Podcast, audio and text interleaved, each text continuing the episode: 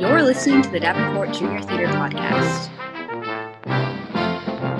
Welcome back to the Davenport Junior Theater Podcast, the podcast where we explore the past, understand the present, and dream of the future.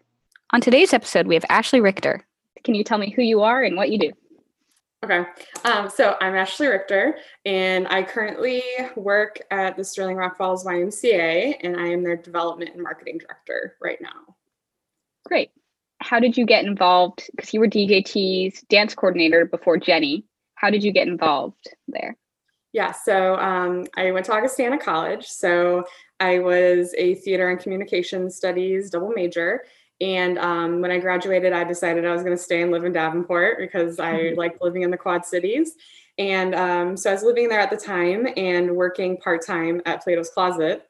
Nice. So uh, I was working there and I was kind of trying to figure out, you know, what's the next step now that, you know, when you graduate college, it's kind of this weird time in life where you have your mm-hmm. degree, but now you need to find what you can actually do with this degree. Um, so I saw that Davenport Junior Theater was hiring a dance coordinator, and I knew that um, I did dance in college and unique um, dance troupe. Mm-hmm. And um, with my theater background, um, musical theater, I thought, you know, this would be something that would be such a fun job that kind of has all of my interests wrapped up in one. And um, I applied for it and interviewed, and um, Daniel called and offered me the job, and I was so excited because it was like my first job out of college and mm-hmm. like a dream position of, you know, working at Davenport Junior Theater was something that you went to school for, which um, was so exciting. Um, and then I started working there. I started in the fall then mm-hmm. in August. Mm-hmm. Yeah. So that was in 2013. So what was junior theater like then and how did it change over the years you were there? Yeah, so um, when I started, I know that the dance program at the time was still relatively new.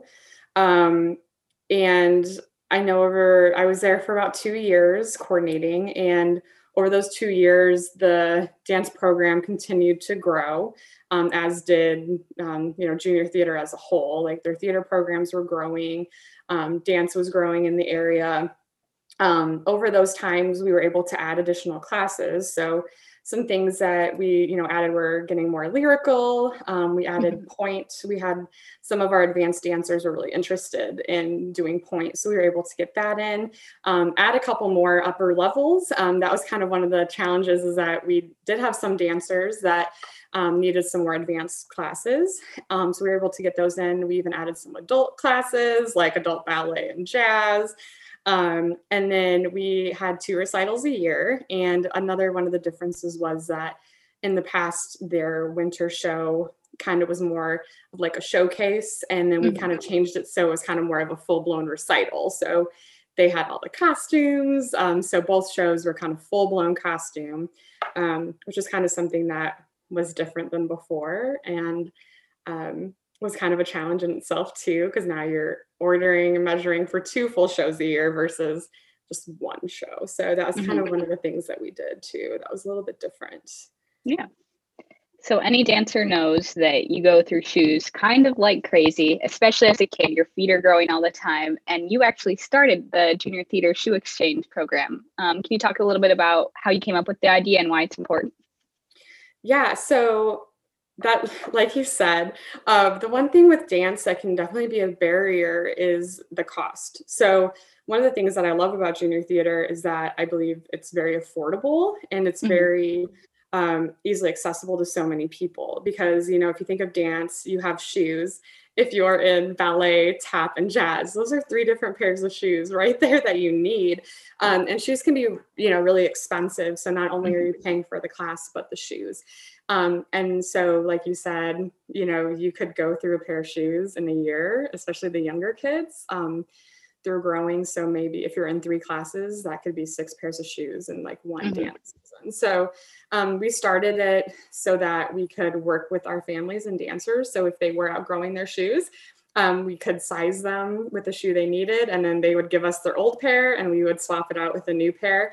Um, and then every year we were um, buying some shoes as well to continue to add to the program if there were sizes we were missing or if we needed more jazz shoes, we could get those. Um, but I know the families loved it, and it was always so fun when they would come in and we'd size them for a new pair of shoes. And mm-hmm. you know, you had this kid that was like cramming their their feet into these shoes, or like these are way too small. We need to upgrade these. But um, it was nice because then they didn't have to you know pay to go buy these brand new pair of shoes. Um, and a lot of times kids just want to try something new out. So if you mm-hmm. want to try tap and you end up not liking tap, you don't have to pay for an expensive pair of shoes. So we're just trying to definitely take away those barriers for families. Yeah, that's awesome. Yeah. So how did you get how did you become a dancer? What was your early dance career like? So mine was not very traditional because I grew up in a small town of like 1200 people.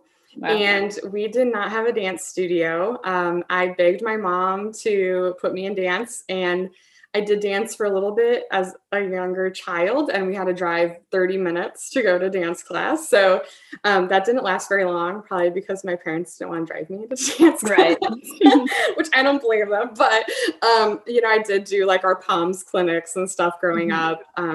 I was on our dance team in high school, so it was kind of more self taught. I was not a very coordinated athletic person. So I quickly realized, you know, like volleyball and softball and things I was playing when I was younger probably didn't want to continue in high school. So I gravitated more towards theater and dance because I realized that I was actually better at these things and enjoyed mm-hmm. them more than kind of traditional uh, sport. Um, and so I just danced in high school and did POMs and cheerleading. And then when I went to Augustana, I joined their dance team and then mm-hmm. um, decided to take some private um, tap lessons um, to help me with theater because I figured I'm going to be in some musicals, I have to know how to tap. Um, so I did private lessons on my own at like a local dance studio that was right by college and um, started teaching dance there while I was at Augustana um, as kind of like my third job at the time when I was in yeah. school. Um, and kind of from there, I just kind of taught myself, started choreographing, um, took it on myself to take private lessons, you know, as like a 20, 21 year old. So I think mm-hmm. that's also something too is that if you want to dance, you can start at any time and you can learn. Mm-hmm. Um, I'm still dancing for fun or taking private lessons just to keep up with it and have something fun to do. And um, I just think anybody can start it at any age. So it's um, just kind of what you're interested in, go for it. Yeah. Where did life lead you after you left as the dance coordinator for DJT? Yes. So um, I it was really really hard for me to leave there because I loved working there. mm-hmm. um, but I ended up meeting my husband and we got married and relocated. So that's why I left. um, I didn't want to leave, but uh, we moved here to Sterling, Illinois. So it's about an hour away. Um, and pretty much that's kind of after that why I left. And we've been living here kind of ever since.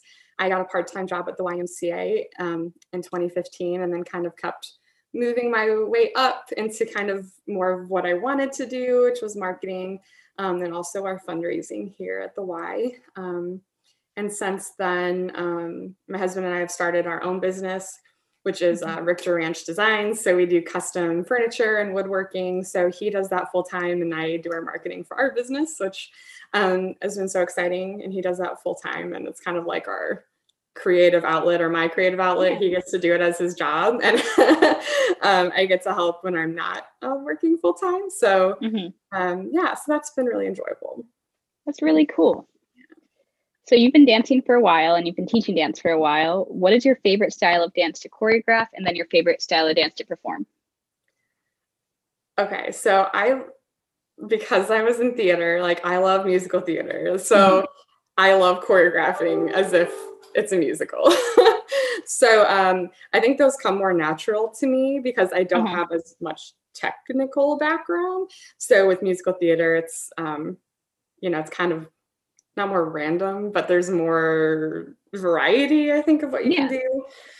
Um, so I really like that. And then I think my favorite to perform in, if it's not being in a musical, um, would be tap dancing. Um, and I think that's just something that I gravitate just done it as like you know in like an adult class for fun and actually mm-hmm. kind of like worked with another group of um, adult women and we actually like choreographed and like performed a song and I'm like this is so cool we can do this like not as kids too which was fun yeah and so I think that's one of my favorite to perform so other than dance do you have any hidden hobbies talents or passions people don't really know about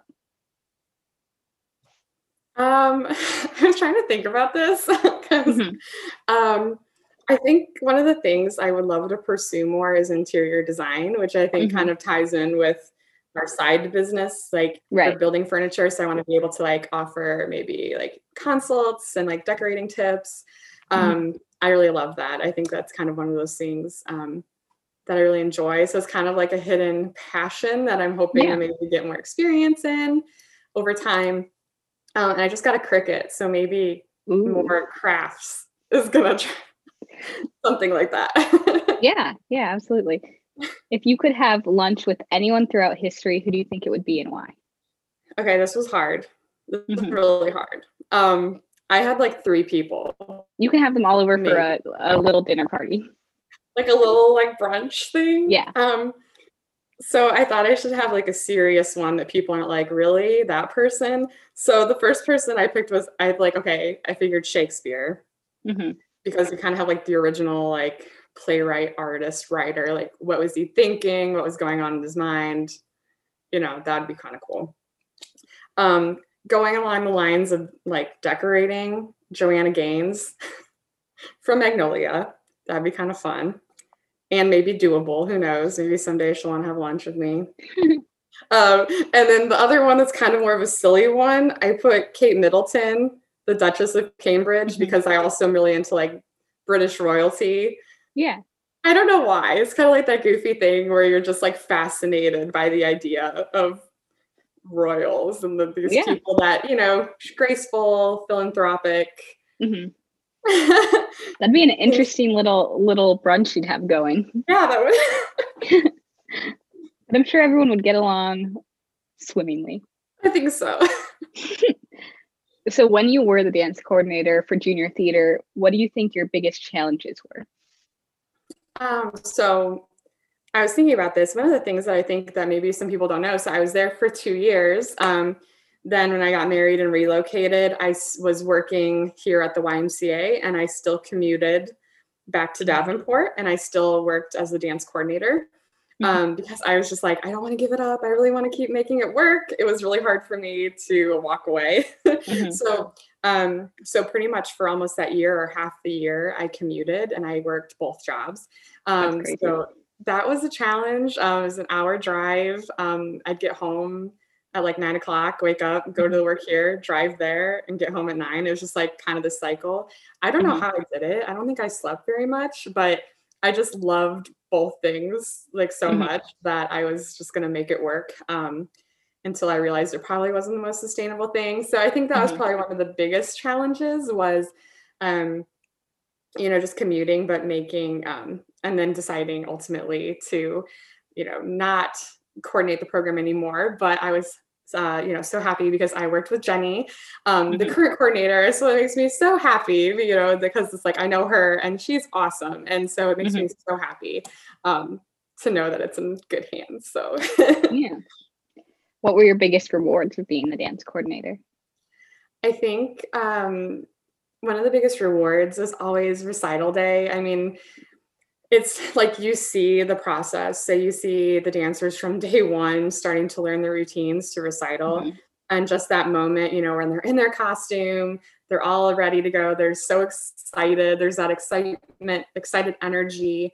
Um, and then so it's fulfilling because you see that fulfillment in the dancers. They're so excited and proud of themselves for what they've accomplished.